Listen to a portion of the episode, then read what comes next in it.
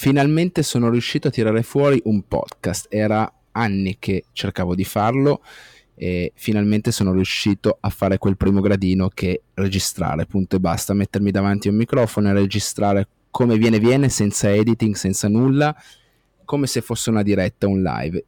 Buonasera a tutti o buongiorno, dipende a che ora state ascoltando. Io sono Mattia Miraglio, sono un viaggiatore quasi professionista, anche se non si dice perché deromanticizza tutto quanto, però per lavoro viaggio e faccio il videomaker e sono anni dal 2014 che viaggio, prima giravo a piedi, completamente a piedi camminando, ora sono passato alla bicicletta per questioni fisiche ma continuo comunque a condividere la mia storia su YouTube e su Instagram e sui vari social, a livello video ovviamente su YouTube e vi chiedo già scusa in anticipo perché ovviamente il primo podcast eh, non è facile, non è semplice stare davanti a un microfono anche se so stare davanti a una telecamera però è come se fosse una diretta, non ci sarà praticamente editing.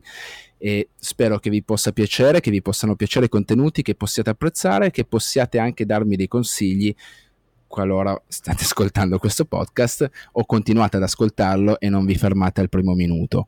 Ci saranno sempre vari ospiti per ogni puntata, almeno finché possibile. Se sentite e sentirete dei rumori esterni è perché io creo questo podcast on the road. Per il momento, ad esempio, mi trovo in Messico, a Puerto Vallarta, davanti a un giardino ospite di un amico e se sentite rumori esterni come macchine, auto, persone che gridano, uccelli, eccetera, uccellini eh, che cinguettano è perché sono sempre esterno e on the road. Quindi portate pazienza, non ho uno studio, non avrò mai prob- probabilmente uno studio almeno per i primi mesi, i primi podcast, i primi anni, quindi è solo per puro divertimento, è solo per condividere altre storie oltre la mia, quindi non vi annoierò solamente con la mia voce, ma ci sarà proprio una chiacchierata insieme ad altre persone e questo secondo me è la cosa migliore. Altre persone come me che viaggiano o che hanno vite particolari o che hanno comunque uno stile di vita particolare.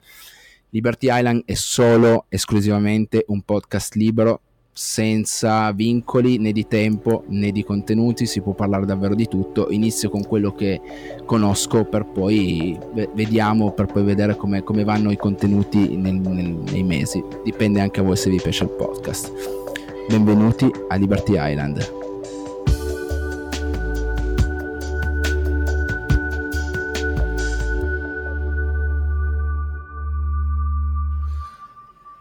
Ecco qui, ci siamo Dino, è il primo primo podcast, quindi sei il primo ospite, sei la mia prima volta.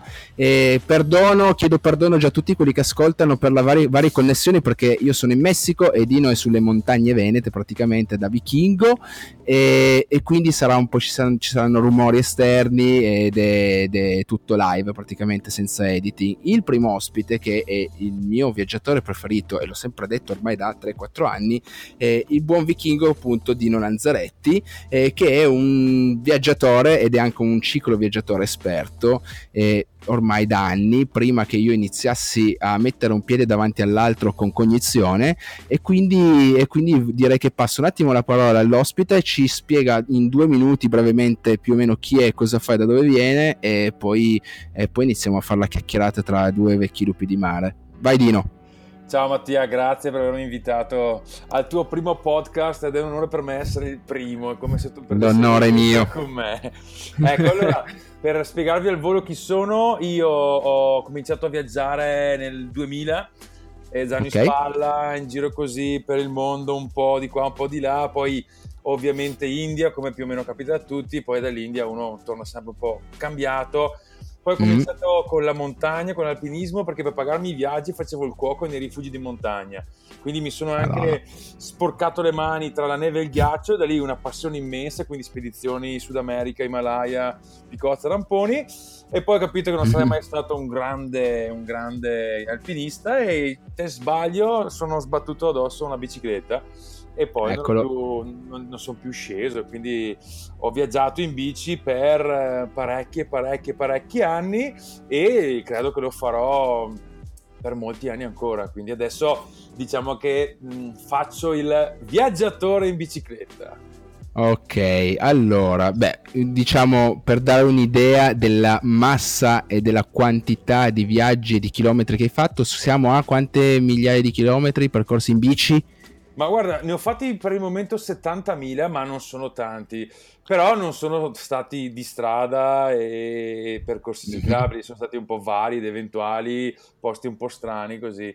Però ho passato tipo una sessantina di, di frontiere, di confini, ma appunto di farne altrettanti. Spero di aver gambe per farne altrettanti perché il mondo è così grande che mi sento ancora un principiante tu sei un maledetto perché il fisico c'è veramente a posto e io mi son, sento sempre un principiante quando vedo quello che fai tu. In realtà e i chilometri la media che hai tu per esempio già solo qua nell'America centrale perché io ho calcolato il periodo dal tuo blog e io non mi avvicinerò neanche lontanamente. Mi pare che avessi tenuto con le pause una media di 100 km qui in, in America Latina con la bicicletta. È possibile? Qua centrale?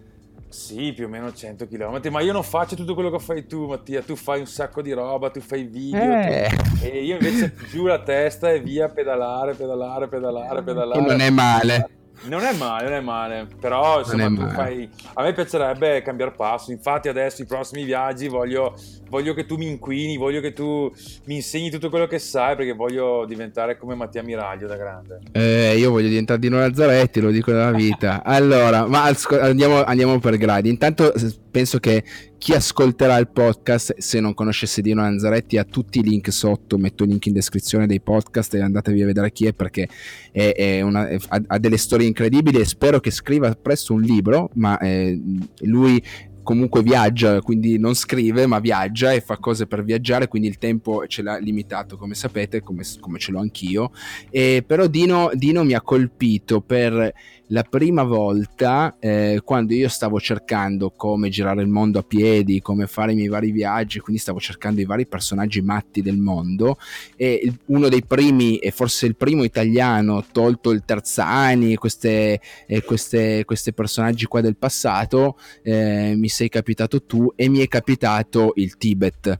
E io so che nel T- a parte che sono stato vicino al Tibet non mi sono neanche non ho neanche passato il confine ed è un sogno che rimane lì ma tu sei andato tipo come uno dei primi viaggi in bici, non, non so se, se, sbaglio, e ti sei sparato i checkpoint di notte perché eri lì praticamente illegalmente, o sbaglio?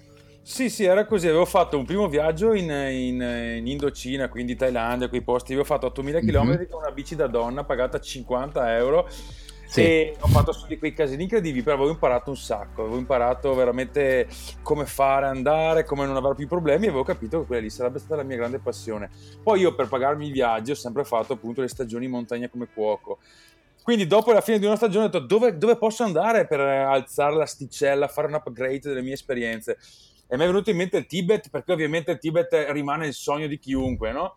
Però eh sì. è, è rimarrà il sogno per tanti perché è una, una terra in le, non si può entrare, no? Quindi non, certo. i cinesi non ti danno il permesso di gironzolare per il Tibet da persona libera, lo potresti fare solamente con uh, delle guide pagando mm. per due settimane, non di più, e ti farebbero certo. vedere le cose che vogliono loro. Però nel viaggio avevo capito un sacco di cose, avevo imparato che se avessi fatto richiesta di un visto speciale per business ad Hong Kong, avrei avuto la possibilità di entrare in Cina per sei mesi, insomma ho fatto dei trick e sono riuscito ad arrivare ai confini col Pakistan con in mano un passaporto cinese valido sei mesi, cosa che adesso è un sogno per il Impossibile. mondo intero. Ci hai provato quest'anno, lì... l'anno scorso mi pare, no? Sì, ci ho provato quest'anno. Eh, ma ne, parla- ne, parliamo più avanti, ne parliamo più avanti, vai pure avanti. E quindi eh. ho detto proviamo a entrare in Tibet, sebbene che, che so che non si può e sono riuscito a introdurmi in Tibet di notte passando diversi checkpoint, cioè ci ho messo 1200 km di checkpoint per arrivare dentro il territorio tibetano. Quindi ci ho messo e poi mi dicono che sono matto.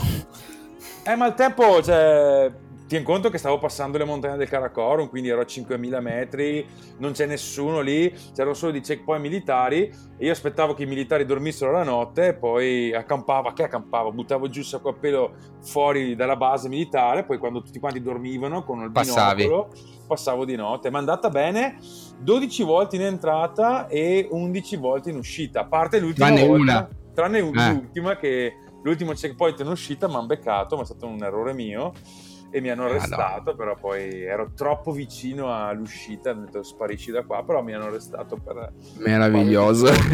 Senti, ma io ho un'immagine, un paio di immagini tue del Tibet perché c'è un bellissimo video, eh, basta scrivere Dino Lanzaretti Tibet e esce fuori subito, eh, un mini documentario di tre puntate, manca la quarta, ahimè, eh, però eh, magari un giorno la tiriamo fuori Dino, vai a sapere, ti aiuto io. E, ehm, mh, però quello che mi è rimasto impresso è uno che ti sei rimasto, poi parliamo, adesso io vado nello specifico ma perché è divertente, è proprio bella questa storia qua, uno che sei rimasto con un viewstel da mangiare e due la tua immagine che ti mangi ravioli fritti e ordini un altro piatto. E quell'immagine lì mi ha fatto capire quanto cazzo eri veramente lì a dire ok, non l'ho praticamente ragionato il viaggio, l'ho preso distinto, ho fatto una, un, una terra come il Tibet distinto e mi è andata alla grande perché poi hai fatto un viaggio pazzesco, o sbaglio di nuovo? No, no, hai perfettamente ragione, cioè, ti incontro era il 2007-2008, quindi eh, in internet non c'era nessuno che aveva un blog eh. che era stato da quelle parti lì, anche come materiale. Io avevo la fortuna di venire dall'alpinismo, quindi avevo un sacco di materiale d'alpinismo, quindi mi sono portato via sacco a peli, ultra fighi, roba così.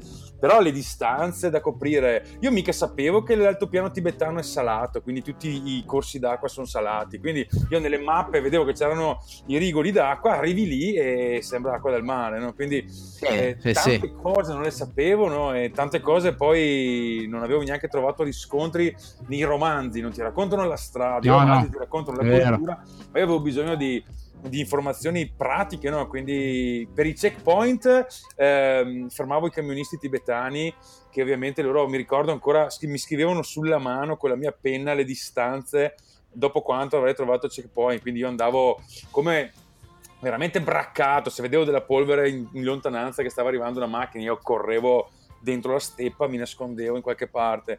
Però poi eh, ho dovuto imparare a strada facendo come fare, come filtrare l'acqua, la neve da fondere per avere acqua dolce e poi il cibo. Ti trovi a attraversare un deserto che ci sono state 20 persone piuttosto che che la gente che neanche c'è nata lì e lì non hai la possibilità di, di, di caricare cibo neanche di trovarlo. Quindi avevo, prendevo cibo di fortuna tipo noodles e mi caricavo cibo anche per 20 giorni perché non sapevo dopo quanto avrei trovato del cibo. E 20 giorni di noodles è uno zaino pieno di noodles, lo zaino militare, avevo detto uno zaino militare quando ho fatto il militare io. Pazzesco. C'erano 70-80 confezioni di noodles. Ovvio che poi vomiti perché mangiare sempre noodles. Certo. Però quella volta lì del certo. booster avevo finito anche i noodles, avevo quel booster lì e me lo sono fatto bastare per tipo due giorni. Madonna.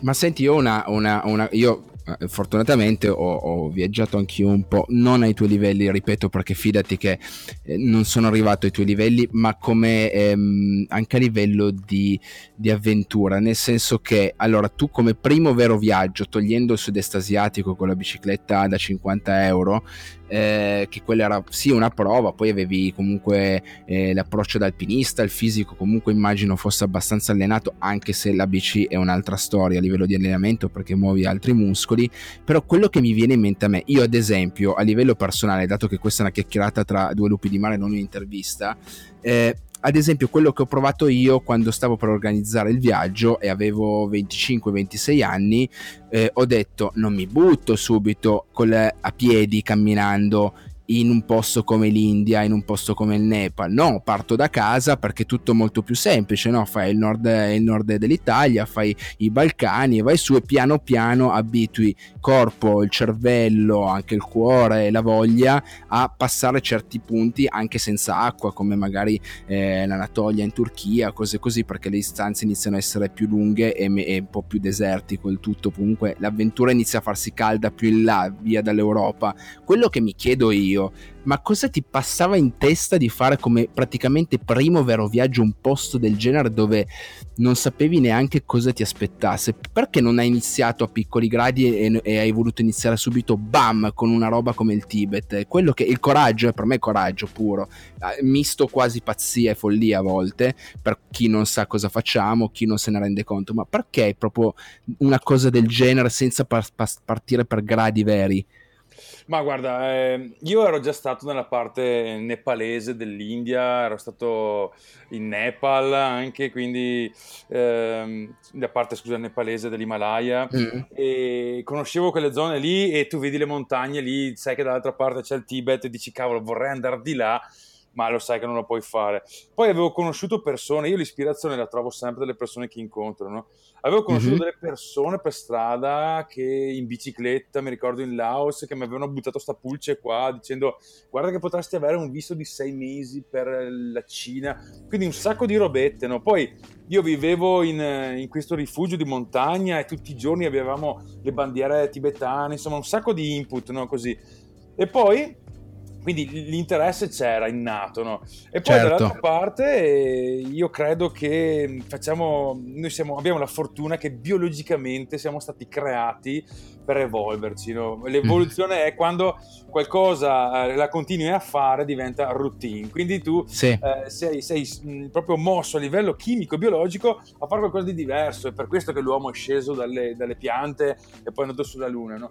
Quindi io avevo Sono questa d'accordo. voglia di, eh, di provare provare a fare qualcosa di nuovo, quindi di, di, rimettermi in gioco. Quindi basta questa bici da 50 euro, queste borse fatte di cordura, tutte quante sbregate, ma mi sono impegnato a cercare una bici migliore, insomma ho chiamato di qua, di là, ho cercato di, di mettere insieme informazioni e man mano io studiavo sia nei negozi mm-hmm. di che nei libri di Terzani oppure persone che erano già state in Tibet prima di me, aumentava la voglia irrefrenabile di questa cosa qua. No? Sei un pioniere, sei un pioniere di quello che hai fatto, secondo me, non solo a livello italiano, sei proprio un pioniere, c'erano veramente poche info, internet praticamente non esisteva come lo, come lo conosciamo, quindi che è un tasto che, che, tocchiamo, che tocchiamo tra poco. Però sì, sì, ho, ho, ho, ben capito, ho ben capito che comunque l'hai presa seriamente, anche se sei arrivato con un Viewstel, sei arrivato a eh, laghi salati, comunque sia eri ben attrezzato rispetto appunto appunto a quello che, eh, quello che era il sud-est asiatico e primo, il primo viaggio. Ho certo, bene, avevo, fatto, avevo, fatto, molte montagne, avevo scalato tante montagne, certo. avevo, stato,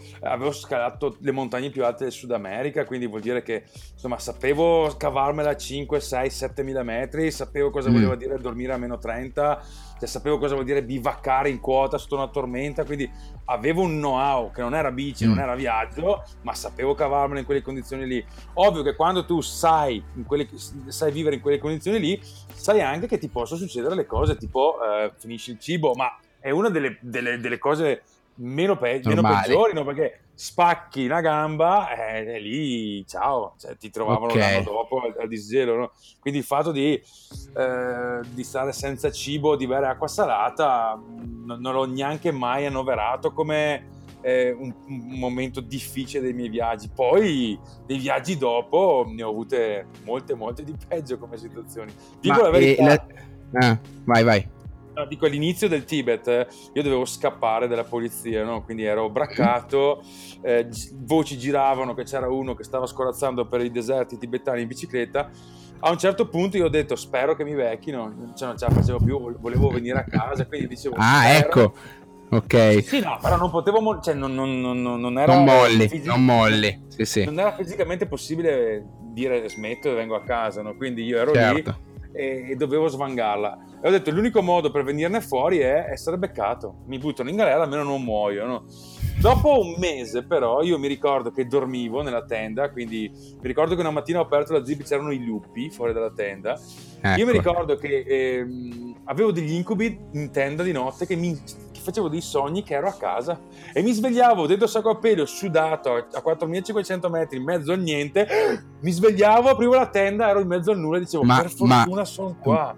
Avevo gli e sono tornato a casa. Ma Dino, incredibile, ho, da, l'ho, l'ho avuti anch'io molto spesso queste cose qua. In Australia sempre, cioè mi svegliavo che ero di nuovo nel deserto australiano dove dormivo peraltro benissimo e, e invece io pensavo di, di, sai quando sono, sono quei sogni dove pensi davvero che non sia un sogno ma che sia la realtà? Io camminavo sulle vie del, del, mio paesello savigliano e, e, poi mi risvegliavo in mezzo alla tenda. Questa sensazione qua pensavo, eh, pensavo di essere l'unica ad averla avuta, invece ce l'hai avuta anche te già, già dal primo sì. viaggio, una cosa pazzesca. Ma senti, ma invece la, visto che l'hai agganciato sarebbe stata una domanda per il dopo perché hai, io vedo la scaletta dei viaggi che mi sono solo appuntato quelli a memoria e penso che dovremmo fare altre 3-4 puntate interessante, però ehm, cos'è alla fine? Allora, se non ti spaventa stare senza cibo né, né acqua, se non ti spaventa il lupo fuori, tra virgolette, eh, ma qual è, cos'è alla fine in viaggio, un viaggio del genere, i viaggi che hai fatto, che ti, la paura maggiore, che poi o non si è avverata o comunque si è avverata, cosa cazzo è che ti ha, ti ha spaventato di più? Oddio, la paura, paura tangibile. La, la, paura che hai quando, anche solo giornaliero, che eh, stai pedalando e dici speriamo non mi capiti sta cosa qua. Lo so che dipende dal luogo, per carità, però più o meno ci sarà una paura in comune per ogni viaggio. Ma guarda, paura, paura, ne ho molta più puoi paura anche... quando sto a casa. Ok, perché... che non c'è anche, che no, puoi anche non averne, eh? puoi anche non averne, no, effettivamente. No, no, dico, sono molte di più quelle che ho quando sono a casa che le paure che ho quando sono in viaggio sono mirate, calcolate e devo gestirle solo quelle. So che se mm. vado oltre quelle paure poi dall'altra parte ho veramente il giardino dell'Ede.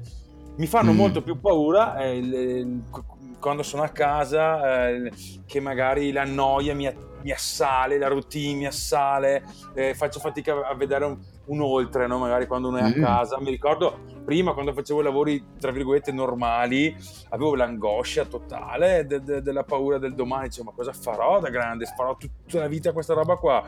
E lì avevo una paura che veramente avevo delle crisi di panico, sudando freddo.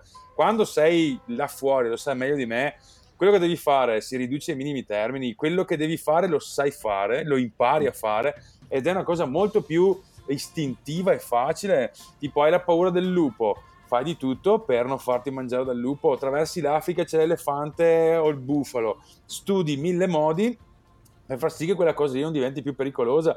Sei in Sud America, c'è la sicurezza da stare attenti, fai in modo di viaggiare in porti sicuri, orari buoni, strade trafficate, ogni volta affronti le paure che trovi davanti quotidianamente. Ovvio che poi sono le sfighe, succede tutto quanto, però col tempo eh, ti prepari capisci, analizzi le cose, non poi lo sai meglio di me, quando stai così tanto tempo, tanti anni nel mondo, eh, acquisisci anche un, una capacità di, di, capire, di leggere le persone e gli eventi intorno a te in, in, in tempo zero. No? Al volo. Una, una posizione pericolosa, lo capisci al volo, tu non vai a trovare un amico che ti invita a una fumeria di oppio in tanta malora, cioè non ti metti in situazioni del genere perché stai facendo un'altra cosa, non sei lì Senti, ma eh, senti, ma ti capita anche a te quando, mh, mm, eh, ad esempio, torni a casa dai viaggi e non so, vai da un paese all'altro, giri l'Italia con la macchina normale come fa qualsiasi altro comune mortale?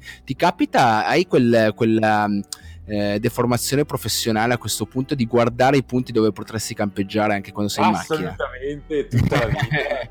Ma lo faccio Queste sono le chicche dei viaggiatori come noi che non, le altre persone non lo sanno. Sì, sì, oddio, io parlo proprio tipo, eh, non so, per dirti, da me c'è Savigliano, Saluzzo, sono due paeselli, Savigliano è il mio, Saluzzo è il paesello vicino, sono 10 km, io ogni volta guardo tra i campi dove potrei campeggiare tranquillamente. Assolutamente, anch'io. E a volte, e a volte dico, madonna, qua sarebbe un casino perché guarda qua c'è strada, eh. strada. Oppure a volte dico, guarda che roba lassù sarebbe stupendo, vedrai tutto, domani mattina colazione con vista lago. Eh, no, ragazzi. che ti sta dentro. Cioè, ok, cioè, okay. Adesso che penso che tutte le notti dormo nel mio stesso letto qua, devo solo fare tre metri, c'ho il letto qua. Quando sei in viaggio, cioè, mm. trovare da dormire riempie una gran fetta della tua, della tua giornata, no? Lo sai eh, tu sì, sì, ti dà... Le, ultime ore del, del, giorno, prima che faccia buio, devi trovare il eh, posto bello. È meraviglioso quando... Sì, sì, ma poi quando trovi il posto che ti piace, giusto, perché fino a magari mezz'ora prima non sai dove cazzo stai dormendo, dove dormirai, se sarà pericoloso, se troverai ospitalità, magari se trovi anche un ostello, un hotel per eh, farti una doccia, magari io adesso ne sto facendo per esempio un po' di più rispetto al passato perché eh, ho più attrezzatura, sono, sono, in un periodo dove devo lavorare di più al computer, quindi eh, ho tolto quel romanticismo del dormire sempre, sempre, sempre in tenda, però il giorno, il momento che trovi il posto dove dici ah qua cazzo non mi tocca nessuno sono in mezzo alla natura e, e, e domani riparto senza problemi, è veramente una libertà. Io trovo proprio che il petto si, si, si, si, inizia a alleggerirsi, sai lì col tuo cibo, che sia qualsiasi tipo di cibo, l'importante è che mangi e con la tenda messa a posto, secondo me è una roba. Eh, poi dentro la tenda, come hai detto tu spesso e l'ho detto anch'io, è la nostra casa, no? quindi dentro la tenda noi ci sentiamo un po' più al sicuro, non ci sono zanzare, non ci sono animali, non ci sono ragni, tutto fuori dalla tenda. Fuori dalla tenda poi magari si muove tutto quanto, no? c'è qualsiasi cosa che, che, che, cammina di velenoso, eccetera. Però tu sei dentro la tenda al riposo, tranquillo, con i, con i muscoli che fanno un male cane, però sei felice come una Pasqua e questo non ha assolutamente neanche un, un, prezzo mai, ma per tutta la vita. Potranno non pagarci, potremmo non trovare sponsor per la vita. Penso che noi continueremo a voler fare almeno un po' di mesi all'anno questo tipo di cose perché è proprio quello che, che, che abbiamo bisogno di fare. Cioè, stare a casa noi è una roba un po' più. Poi mi piace avere quattro mura, sto crescendo anch'io, però, però quando sono a casa mi manca l'avventura, quindi penso che è, è un po' una droga. Credo sia una droga come il, para, il paracadutista, il motociclista, il surfista, eh, noi abbiamo bisogno di questo tipo di, di, adrenalina qua e vedo che noi due ormai sempre, abbiamo sempre tutto in comune su queste cose qua. E, cambiando discorso, non discorso discorso, ma voglio andare un po' avanti con la scaletta. Mi senti sempre? Ci sei? Assolutamente sì. Perfetto, prova microfono andata per la prima parte, siamo già a 22 minuti, quindi anzi 23, però non andiamo con fretta. Allora, quello che dopo il Tibet, il Tibet illegale aprirei una piccola parentesi dell'Africa in coppia parlando della parte sono con una persona in un posto come l'Africa e chiaramente ne avrei parlato 1500 volte eh, con, una, con una donna. Quanto eh, cambia un viaggio e spostarsi in Africa, eh, sia mentalmente che fisicamente spostarsi con una donna. Detto proprio, fammela a breve, in due minuti, nel senso, fammi un po' di pro e di un paio di due o tre pro e due o tre pro, eh, contro dell'Africa in questo caso qua, se riesci. Ma guarda che... Mm, credo che non, non, sarebbe stato questa figata di viaggio se non fossi stato in coppia. Mm. È stato stupendo perché l'Africa è lenta, molto molto lenta. L'Africa ti accorgi che passa il tempo perché vedi l'erba della savana che cresce. In mm-hmm. Africa non trovi il monumento, non trovi la montagna stupenda, non, è, non c'è il ghiacciaio, non c'è... In Africa ci sono le persone. La, la, la, cosa meravigliosa dell'Africa sono le persone che ci vivono dentro. E quando tu sei mm. in coppia, ehm, io avevo una ragazza molto particolare con me al tempo e, mm-hmm. ed era molto facile eh, per noi eh, conoscere gente per strada, essere invitati, far parte di, dei villaggi e quindi io sarei, sarei, stato molto più orso. Io quando viaggio sarei per gli affari miei, no? Mm. Mentre lei mi ha, mi ha, proprio aperto questo, questa nuova ottica nel, nel stare con le persone, nel stare con i ragazzi ed è stata veramente una cosa stupenda.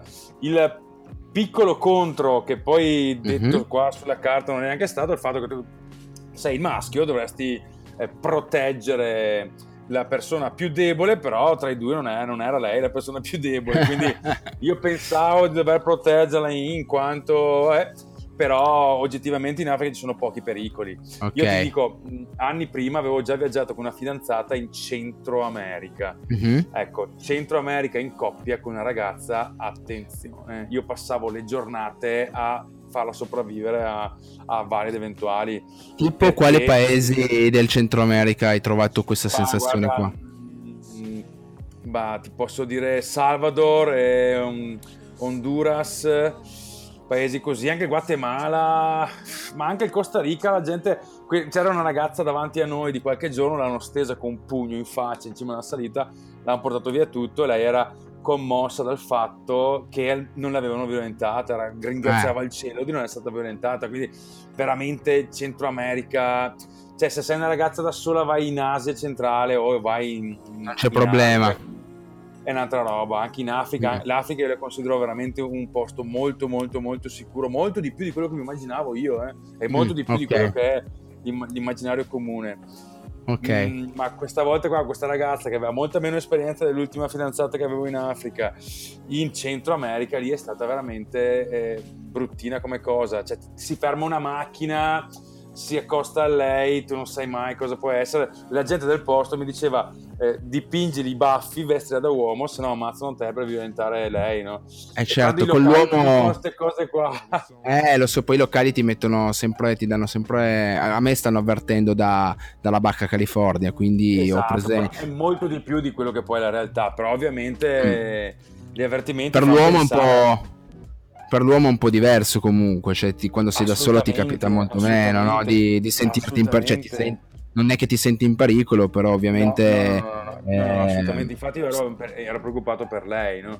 Per lei, certo, Africa, certo. In Africa, in due, meraviglioso, veramente... Eh ha del romantico, cioè perché veramente ovvio che non puoi andare in Tibet in due a meno romantico perché devi svangarla, quindi mm. è un po' più rognosa, ma in Africa, con la lentezza dell'Africa, con le persone che incontri per strada, con le, le situazioni che ti capitano, è stato veramente meraviglioso averlo fatto in due, veramente, veramente okay. meraviglioso buona imbeccata, così almeno sfanghiamo questa e sfattiamo questo mito dell'Africa pericolosa e non, eh, non, pro, pro femminile per, per, quanto riguarda il viaggio, che io sono per il pro viaggio femminile, però sempre con le accortezze e io non ho ancora viaggiato con una donna. Ho viaggiato ultimamente invece, come mi dicevi che sei un orso e non approcci più di tanto con la cultura, io mangio tanto cibo locale, ultimamente nel Messico mi sono aperto un po' di più, parlo di più con le persone perché voglio voglio imparare lo spagnolo, ehm, però mi sono accorto anch'io che ormai sono proprio un orso pieno e invece in Baja California ho trovato 15-20 cicloviaggiatori che viaggiavano ehm, in Messico per un Messico più sicuro dopo eh, le, i due ragazzi, i due cicloviaggiatori eh, ammazzati in Chiapas. Eh, questi 15-20 cicloviaggiatori improvvisati messicani e un colombiano si sono fatti il giro tutto, di tutto il Messico, da nord a sud. Io li ho beccati in Baja California e devo dire che è stato un piacere comunque fare un pezzettino di strada con loro perché eh, loro proprio, cioè quando andavamo tra, vicino alle persone iniziavano proprio a parlare con chiunque incontrassero chiedendo mille informazioni e facendosi dar da mangiare. Quindi è stato proprio un momento di ok, per qualche giorno lo faccio, poi ritorno a essere l'orso che, che in me perché noi viaggiatori in questo modo qua solitari siamo un po' orsetti e a volte me, me ne pento, io non so tu, ma io a volte me ne pento perché non vivo eh, esattamente un luogo come dovrei forse viverlo, però ci vorrebbe anche più tempo se io dedicassi tanto tanto tempo a stare con le persone, quindi mi, mi godo di più la, la, la, naturalezza e le persone, e le persone, i luoghi e la, la, mia vita solitaria che mi piace tantissimo. Poi torno a casa, io ho la, compagna che è Giulia, quindi ho compagnia, ho persone, ho mail, eccetera, quindi mi piace stare per i cazzi miei e so che anche per te è così. Ehm, a questo punto direi che sia stato bello esaustivo, siamo a 29 minuti e io andrei ancora avanti perché è interessante, spero che la gente non si rompa le palle, ma credo di no, perché sei il personaggio più interessante che conosco. Allora, io direi di togliere il tandem ved- con il non vedente, sbaglio che hai fatto anche un tandem da- con il non vedente, ma ne parliamo poi un altro giorno. Ehm passerei a questo punto al tuo ultimo mega viaggio che è stato qualcosa di, no, di ecco, lì, lì, lì forse per la prima volta e ti ho seguito, ho visto tutti i tuoi viaggi, anche solo l'Africa, eccetera, le, la media di chilometri che tieni eh, con una bicicletta, la, la, tua tempra che hai, le, mi piace tantissimo come persona, sei una persona diretta, sei una persona schietta, eccetera, e sei una persona coraggiosa, ma in Russia secondo me ti sei superato. In Russia ti sei superato perché io, eh, anche se amo il freddo, penso che viaggiare con un picco di meno 50 gradi anche di notte tranquillo tranquillo eh, con una bicicletta al di là del livello organizzativo credo che sia una roba e da, e da folli. Eh, mi, mi, mi, racconti come ti è venuta l'idea solo brevemente di fare un viaggio a quelle temperature lì con la bicicletta ma di, di, fa sempre mm, parte del fatto de, dell'evoluzione, no? vuoi okay. sempre fare qualcosa di diverso. Poi ti conto che io avevo ero la soglia di 40 anni e dici vado in giro per il mondo sempre mm, nella stessa modalità, bici, borse o facciamo qualcosa di diverso. E il fatto di fare qualcosa di diverso voleva dire cominciare a studiare qualcosa, no? cominciare a impegnarsi a... Um, a capire delle cose che non sai. Quindi ho detto, vabbè, proviamo a fare un super viaggione, proviamo ad andare attraverso la Siberia in pieno inverno. Mm. E fatalità è il luogo più freddo del mondo. Io uh, ho dormito di notte anche a meno 61 gradi. Ma la, e, no, ragazzi. ok. Quindi ho studiato, ho studiato per tantissimo solamente per capire se fosse o meno umanamente possibile bivaccare, dormire in tende a quelle temperature lì non c'è assolutamente niente in internet, provo a scrivere anche nei motori di ricerca in cirillico, ma ci sono qualche foto, qualche video fatto da qualche camionista che passa di lì, mm. quindi informazioni poche. Però ho studiato parecchio e ho avuto paura da matti nei mesi che stavo preparando, mi sono fissato una data perché bisogna fare così per partire, devi fissarti una data, comprare il biglietto, almeno c'è quel punto lì fisso, lì parto, non se ne scappa. E quando sono arrivato a quel punto lì non ero assolutamente pronto, non ero pronto certo. psicologicamente, non ero pronto neanche fisicamente, però era il momento perfetto per arrivare in Siberia, il momento più freddo del mo- dell'anno, cioè essere nel posto più freddo del mondo nel momento più freddo dell'anno. Incredibile. E niente, sono partito, son partito sempre con... Eh, eh, avevo fatto cose nel frattempo, quindi venivo dall'alpinismo, avevo girato il mondo di qua e di là guardando il mappamondo ero lì che volevo andare, cioè mm-hmm. andare in Australia veramente avrei avuto pochi stimoli perché vabbè l'Australia però il contesto culturale è molto simile al nostro, io volevo vedere chi cavolo viveva in Siberia, cosa pensava, che testa ha e come mai vive lì. Certo. E tu dicevi, dicevi che noi siamo degli orsi e è vero che siamo degli orsi, con questo viaggio in Africa che avevo fatto con questa ragazza qua avevo cominciato a stare più con la gente. Io adesso veramente sto tantissimo con le persone, no? certo. anche in certo. Siberia. Eh, la mia vita è, è, dipesa dalle persone che ho incontrato per strada, no? uh-huh. E però eh, il fatto del dormire, come dicevi tu in tenda, eh, spesso e volentieri preferisco dormire in tenda che accettare eh, inviti di, da persone, ma semplicemente che voglio farmi affari miei. E anche perché sei stanco, secondo me, no? non hai tutta quell'energia esatto, di parlare con qualcuno anche a gesti, esatto. quindi immagino che anche per quello. Sì, sì, sì. Esatto. Però durante il giorno veramente adoro stare con le persone. In Anch'io. Siberia tutto diverso. E non essendoci nessuno, quella volta che ho incrociato per sbaglio degli esseri umani, lì è stato Natale. Quindi... I camionisti? I camionisti, e poi sono arrivato Dove hai sparato? Villa dove chi? Dove ha anche sparato col Kalashnikov. Era il Kalashnikov. Ah, quelli, quelli, erano, sì, sì, quelli erano dei cacciatori, dei cacciatori oh. nomadi Ok. Invito, invito, tutti ad andare a vedere il canale YouTube perché quello l'hai fatto vedere sul canale YouTube. Hai tenuto un buon passo. Quindi chi non riesce a capire a livello di immagini e di racconto la sensazione, basta che andate a vedere eh, Dino che è in un freezer perenne per giorni e vedete com'è, sì, come no. si vive. cioè, è impressionante. Perché, l'avevo già raccontato, ero partito do- dopo do, dopo tutti i tuoi insegnamenti, no? tipo Cavalletti che mi hai detto che questi vanno bene, Artis che mi hai detto... Io volevo fare il Mattia Miraglio della selezione, solo non avevo fatto i conti col freddo. Eh. Mi ero portato via una valanga di materiale e dopo tre giorni che ero lì ho detto ma siamo fuori di testa, non ce la faccio neanche a star vivo, mi metto qua a fare i vlog e me la sono svangata perché tenevo nelle mutande una GoPro e quindi riuscivo a tirare fuori la GoPro, farla andare per massimo 40 secondi, un minuto. Poi si spegneva. quello è stato l'unico materiale, e poi le batterie andavano. Ah. Quindi quello era l'unico modo che avevo per documentare il viaggio. Sono stato là quasi due mesi, ma ho registrato praticamente un corno perché tirare fuori la macchina fotografica, quella professionale che avevo, voleva dire togliere i guanti, voleva dire veramente diventare pazzo. Assolutamente. Quindi anche volevo fare il Mattia, ma non mi è venuto proprio. No, ma no, lascia perdere, fai il Dino che ti riesce bene. Ma eh, vabbè, ricordo che le batterie a una certa temperatura vanno giù, che è un piacere. Credo che una batteria che possa durare eh, a livello di minuti, possa durare anche due o tre ore, alla fine dura uno o due minuti al freddo, quindi è molto molto difficile eh, filmare a meno che non hai un'attrezzatura adeguata. E ehm, vi invito appunto ad andare a vedere i video perché lui che si è creato, Dino, si è creato da solo, ve lo racconto io, un fornelletto apposta per farsi da mangiare.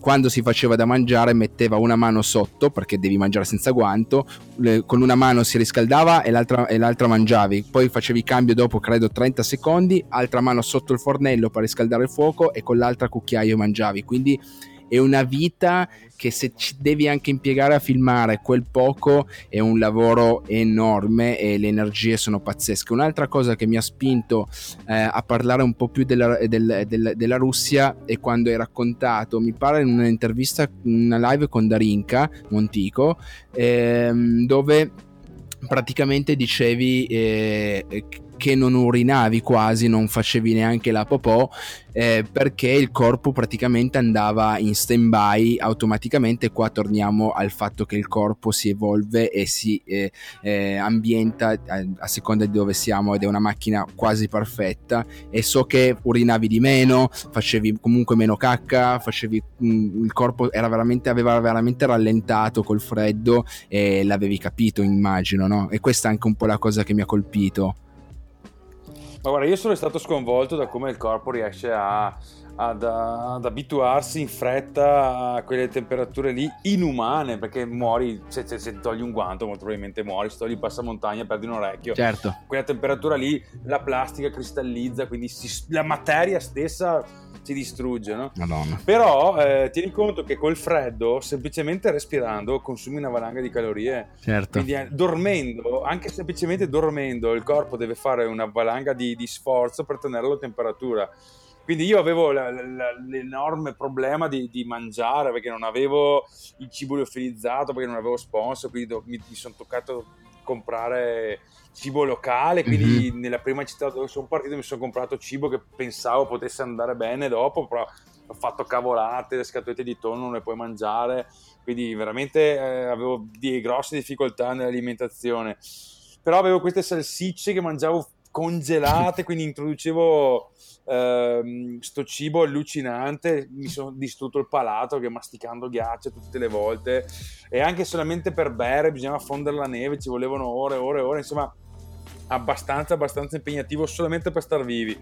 E, e, il corpo, il corpo va, il corpo brucia anche stando fermo e immaginati pedalando. Meraviglioso. Però adesso sono rimasto sconvolto da, da come... Eh, lui se lo ricorda, noi no, ma noi discendiamo dai Neanderthal, noi mm. siamo, siamo, già passati per le ere glaciali, il nostro corpo è già stato lì, mm. è già stato progettato per sopportare quelle robe lì e quindi è incredibile come io riuscivo a bere pochi liquidi perché per fare un litro d'acqua mi ci voleva quasi un'ora. Sì. Quindi io partivo la mattina con due litri d'acqua, avevo dei termos speciali imbottiti con delle guaine da idraulico, insomma, avevo fatto dei marchi ingeni perché ricordo non esistono attrezzature per quelle temperature lì, non c'è nessuna azienda al mondo che faccia attrezzature a meno 60. Neanche okay, chi va a fare le foto National Geographic al polo ha macchine fotografiche equivaltate, no, ha una fonte di calore perché lo portano via con la motoslitta. Sì. Accampare a quelle temperature lì non esiste nulla in commercio perché non avrebbe assolutamente mercato. Certo, no? ricordo che i nostri viaggi sono in autosufficienza. Autosufficienza significa senza staff dietro, senza nessuno che ti salva il culo, eh, senza nessuno che ti dà una fonte di calore, ti prepara da mangiare, tutto in autosufficienza. Poi, come l'hai fatto tu, è qualcosa di proprio super in autosufficienza, dove non c'è anima viva, quindi immagino che che sia stato un bel, por- bel bordello, è stato un bel casino secondo me. Sì, no, è stato veramente un casino, ma come dicevamo il corpo eh, si adatta benissimo, cioè il fatto di non andare in bagno così spesso è perché il corpo sa che è estremamente pericoloso andare in bagno. Eh, certo, cioè, certo. Ma... Quindi, quindi, in qualche modo il corpo riesce a far sì, prolunga i tempi, nonostante il tuo metabolismo vada ai 7000 all'ora, perché consumi una stravalanga di calorie semplicemente stando fermo a quelle temperature lì, perché il corpo deve sempre andare. Quindi il corpo sa che non puoi fare cavolate. Sì, è incredibile sì. come, come va da sta macchina. Ma qua. infatti è, mi è partito un messaggio tra l'altro sul tuo WhatsApp. Se ti fosse, eh, mentre stavo guardando cosa. Io stavo guardando mentre mi parli ancora i tuoi video muti. E vabbè, è pazzesco. Andatevi a vedere, ragazzi. Perché io confronto. Se conoscete me a livello di storia, queste cose qua sono. Cioè, io mi sento davvero un pivellino. Ma senti, ma a proposito, siamo al quarantesimo minuto, chi se ne frega se sforiamo e se è troppo lungo, non è troppo lungo secondo me, ma dal Dino che ha iniziato a scalare le montagne, quello, anzi il prima del Dino, quel pre-Dino che ha iniziato a scalare le montagne, che era una persona tra virgolette normale, che, con, con, cui eh, tutti i giorni, non so, avevi un lavoro normale, avevi una vita comunque apparentemente normale, poi per noi questa è la vita normale in realtà, eh, a, a, questo, a questo Dino qua, cioè, que, que, cosa facevi prima di, di essere un super cazzuto uomo vichingo? Ma va! Ma io prima ero, ero lo sfigato della classe, ero quello che non aveva un talento. Io non ho mai giocato a calcio. Se giocavo a calcio stavo in panchina, non ho mai avuto nessun tipo di affinità con lo sport.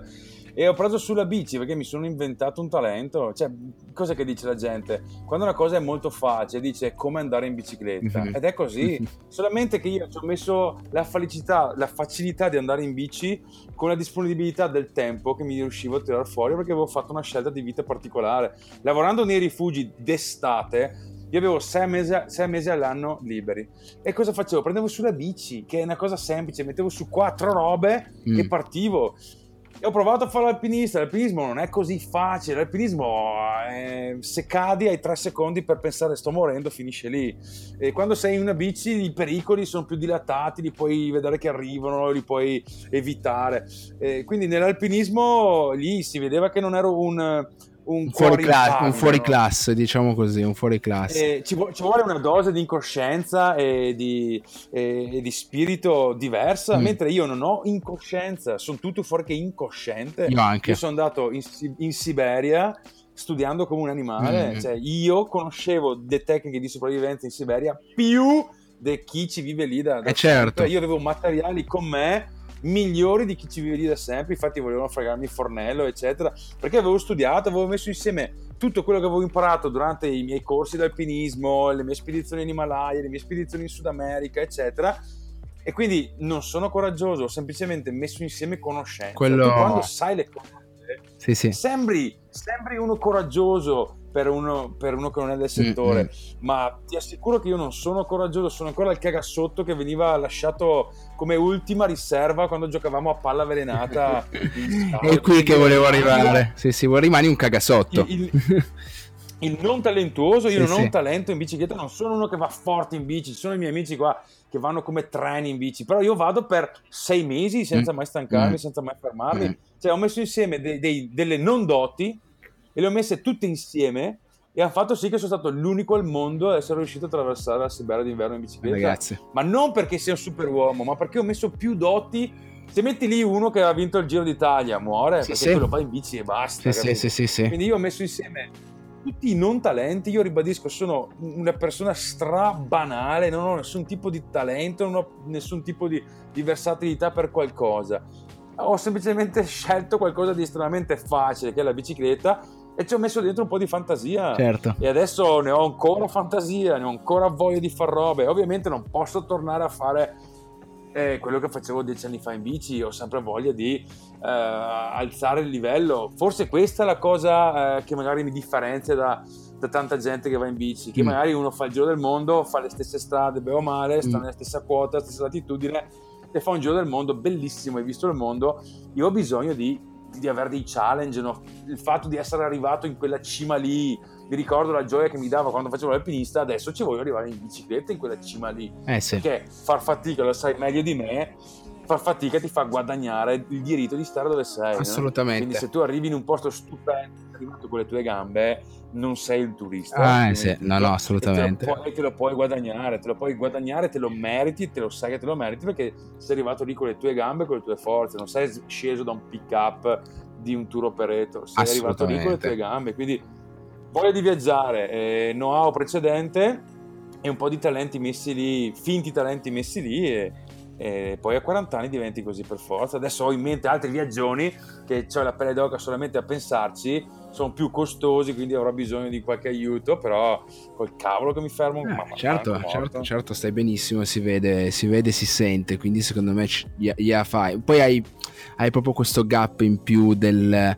eh, ad esempio io non sono ancora riuscito da come sento, lo sento, non sono ancora riuscito a spingermi oltre il limite che volevo. Mi piacerebbe, ma come dici tu, sono un cagasotto veramente veramente grande cagasotto, mi cago sotto, però come dici anche tu, e questa cosa è un'altra cosa che parlandone io e te in privato, eccetera, abbiamo in comune, come per esempio iniziare ad andare in bicicletta, hai visto io ho studiato tantissimo, ho cercato comunque la, la, l'assetto migliore, ma perché studiando, uno tolgo la paura, studiando, e e secondo mh, mm, mi sento davvero più sicuro in strada, pronto ad ogni evenienza, non sempre, eh, però secondo me ecco quello ed era una delle domande papabili, banali ma papabili, era che chi vuole iniziare a fare cose come facciamo noi, ma anche solamente cambiare lavoro, informatevi, studiate la situazione, non pensateci troppo, ma non pensateci neanche troppo poco, secondo me un po' è quello che ci accomuna eh, a, livello, a livello nostro esperienziale. Poi ognuno, tu sei un pazzo scatenato per davvero da come la vedo io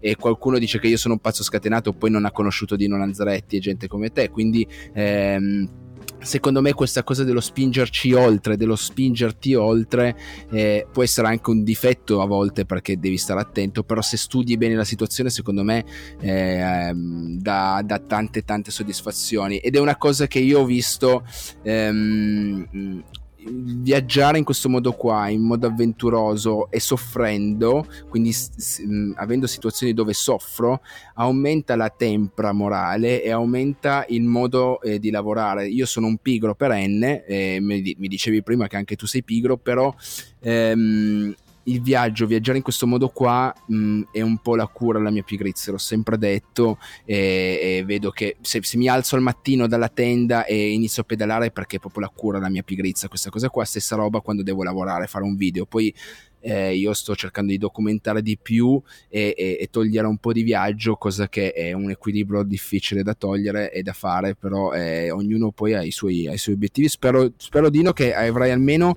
ancora dieci anni così, così avrò, avrò, avrò un sacco di, di, di storie da, da, da, guardare, da ascoltare, da chiederti in privato, perché io ho la fortuna di, di chiedertele in privato le cose.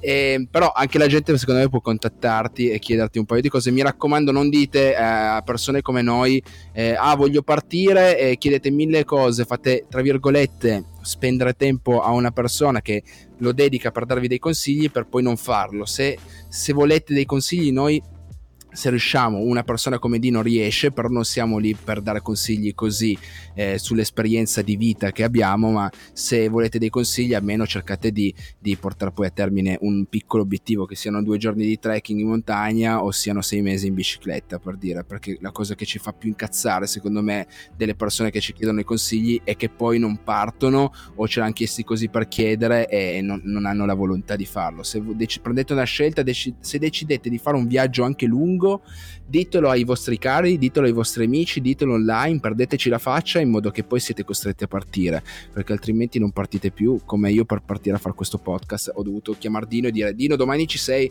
Lui sì, benissimo, se non ci fosse stato Dino io non avrei iniziato il podcast, quindi è un po' sempre quella la teoria.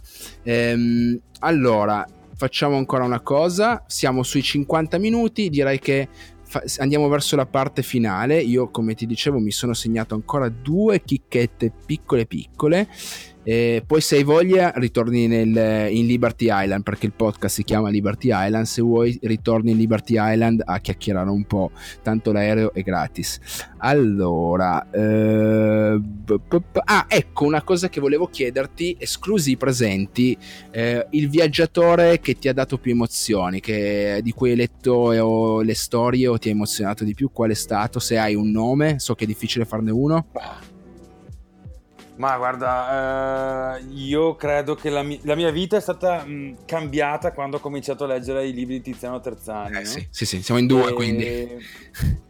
La, la, la, pienezza della vita, no? Perché mh, tu lo sai già, io ho cominciato a viaggiare perché ero terrorizzato dalla morte. No? Ah, perché ma davvero? No, io la stessa cosa, io ho paura di morire e non esistere più, uguale.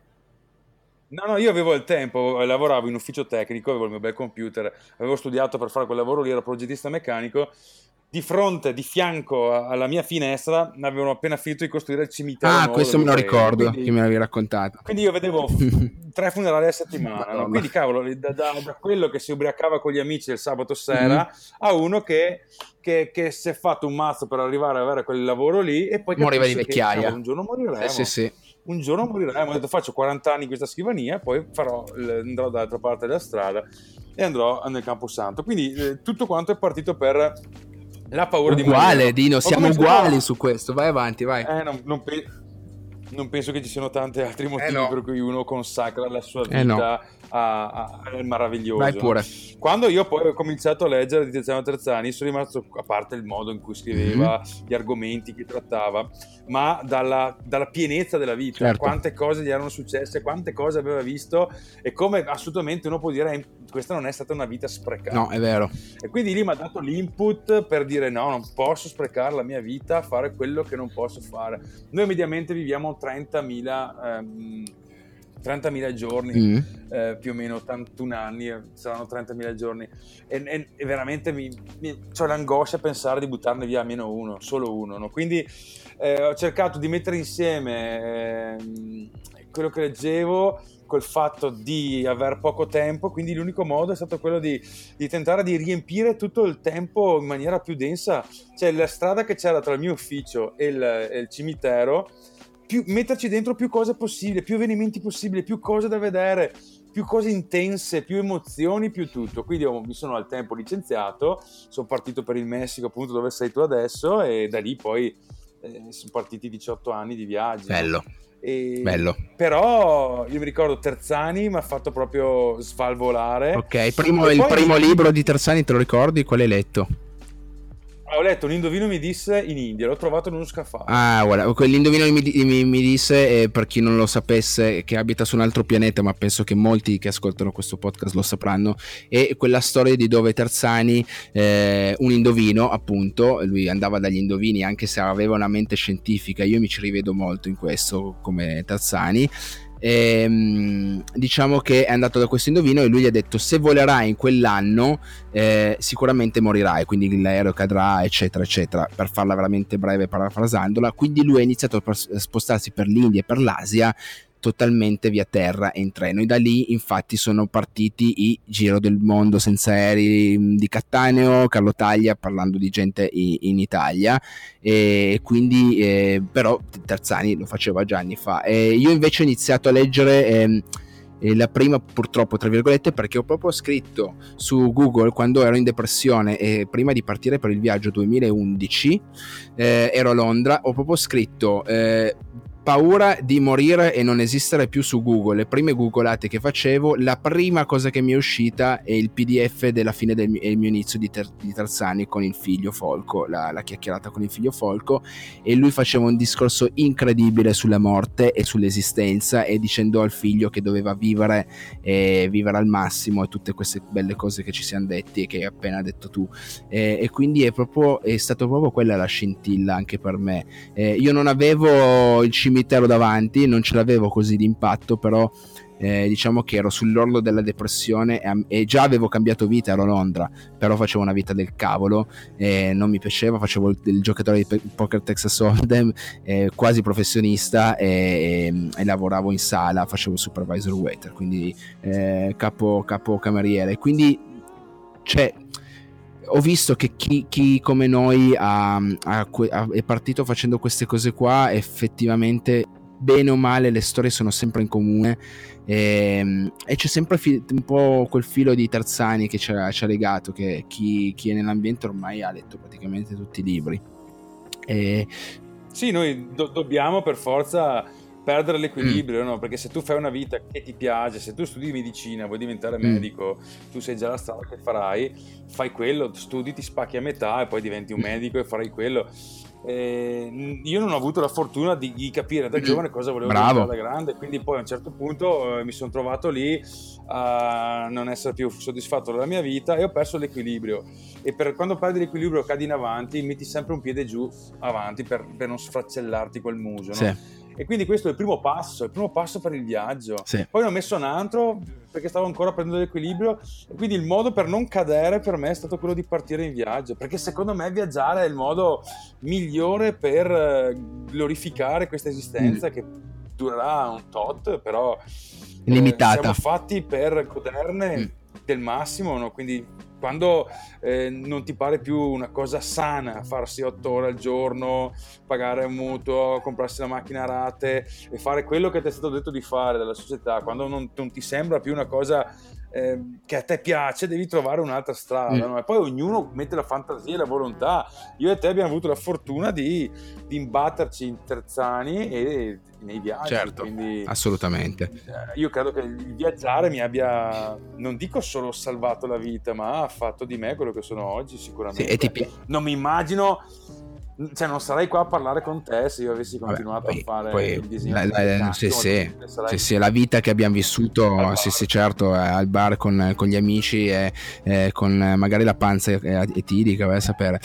E, vabbè quella, quella la rischiamo quando ci fermiamo in realtà però eh, è un'altra storia. Volevo farti altre un milione di domande. Aspetta che guardiamo invece perché siamo un po' volevo stare un po' vicino all'ora giusto per lasciare anche lo spazio per una prossima puntata.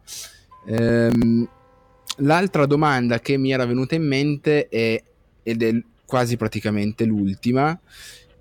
Mi dici per favore come fai a conciliare la vita privata con tutti questi viaggi? Quanti amici veri ti sono rimasti, a parte gli amici di viaggio, come potrei diventare io, eccetera? Con quanti amici parli se hai avuto tanti, io ho avuto pochissimi amici veri nella vita, però come, come, come, come si è evoluta anche la tua vita a livello eh, sentimentale senza entrare nei, ehm, diciamo, nei discorsi privati, eh, però quanto ti è costato vivere questi, questi viaggi e sogni con le altre persone che ti stanno di fianco, anche i genitori, eh?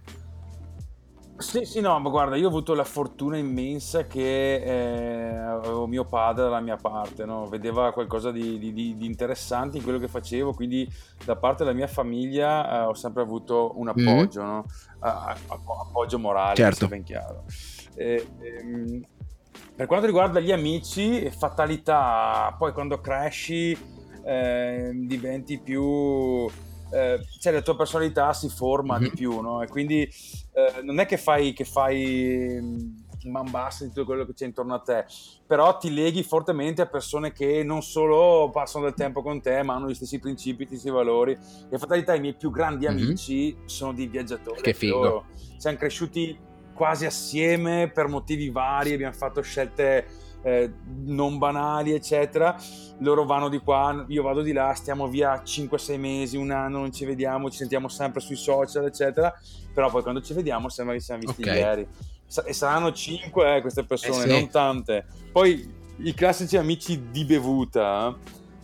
Quelli, quelli, ti trovi, quelli quando Mattia lo sai bene anche tu, no? quando torni da un viaggio tipo in Siberia e la prima cosa che ti fanno è l'ora donne, cioè tu è la prima cosa, non frega niente, però li abbracci, cavolo, perché loro non Però eh, parlando di donne in viaggio, non capisci, le persone quando ti, ti, vedono viaggiare non capisci che tu sei con due paia di magliette, due paia di mutande, due paia di pantaloni, che puzzi come un caimano africano, con tutto rispetto per i caimani africani, e, e che quindi non hai, eh, al di là del fi, della fisicità e dello sporco e dello zozzo che hai, non hai proprio la... Poi se capita ovviamente si, si è umani, però non hai e fortunatamente, cosa che a noi uomini spesso accade, non hai il chiodo fisso perché sei proprio in un mood completamente diverso. Eh, è vero, è vero, proprio lasci, lasci al, di là, al di là il sesso rimane una roba da parte, sì. incredibile questa cosa qua comunque.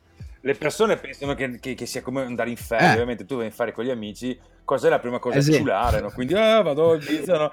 Quindi ti vedono che tu torni da un viaggio e che tu sia partito col mood che, con cui loro vanno in ferie.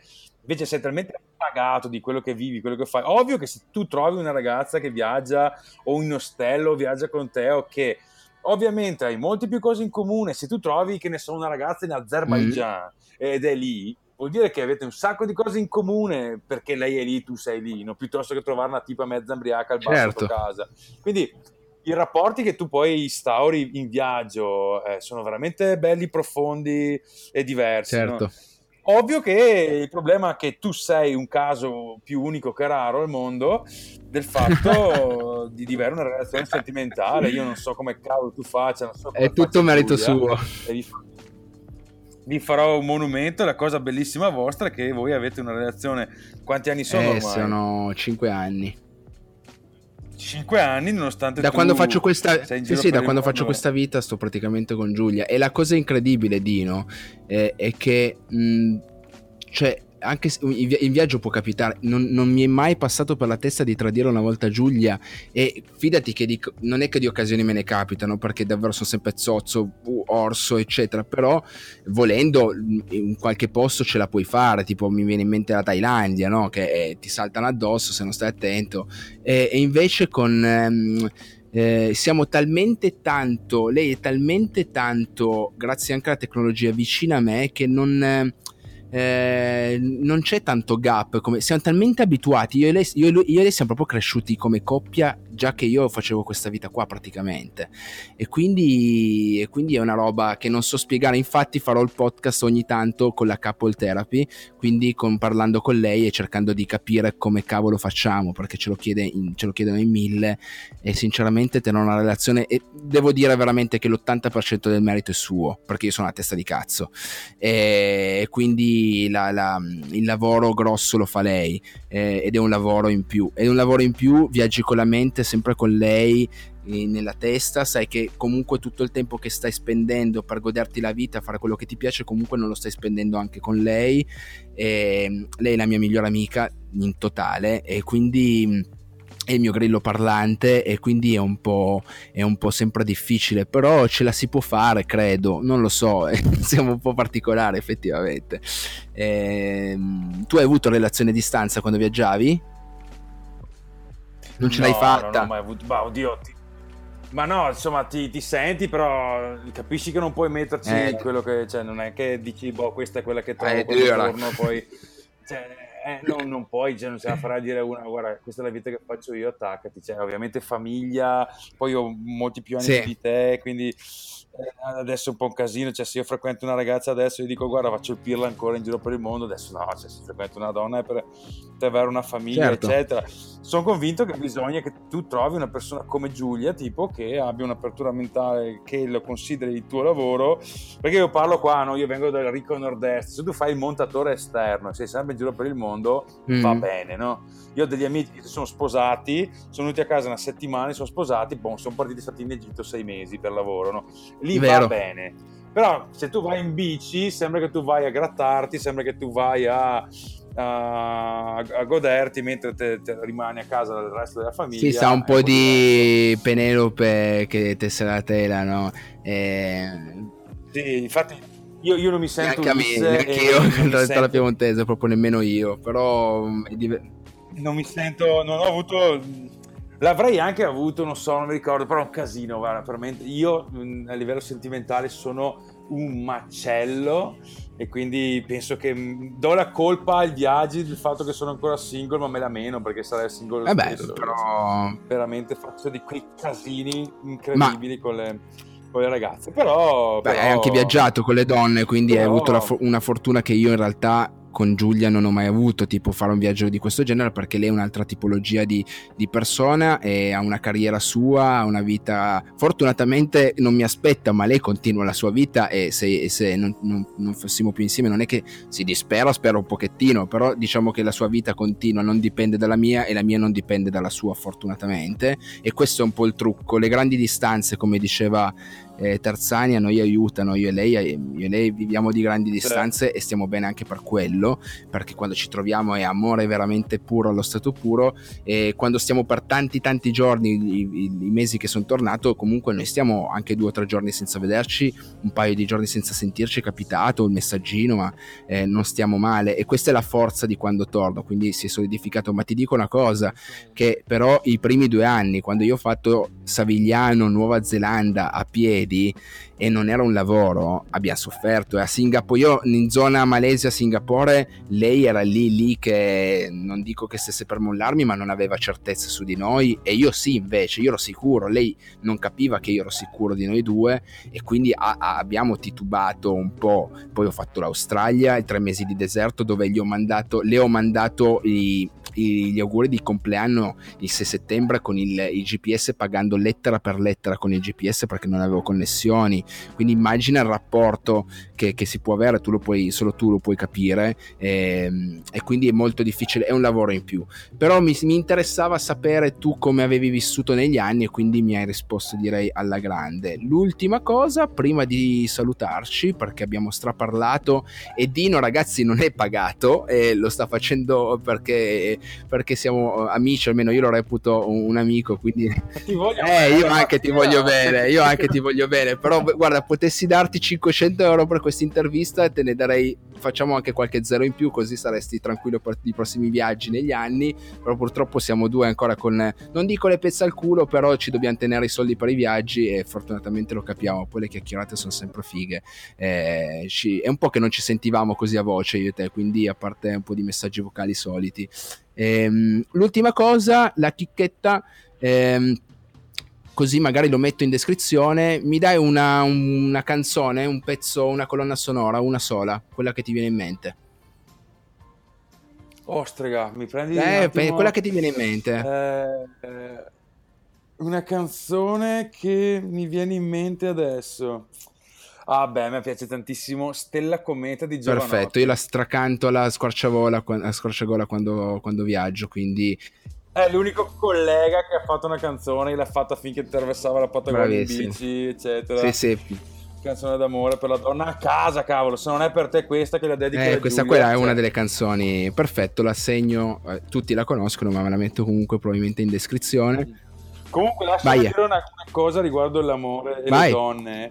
Io ultimamente ho avuto la fortuna di conoscere i miei eh, miti sacri del, dell'esplorazione eh, da uh, Alex Bellini, Mike mm. Horn, tutta quella gente lì. Leggende. sono divinità certo. per noi.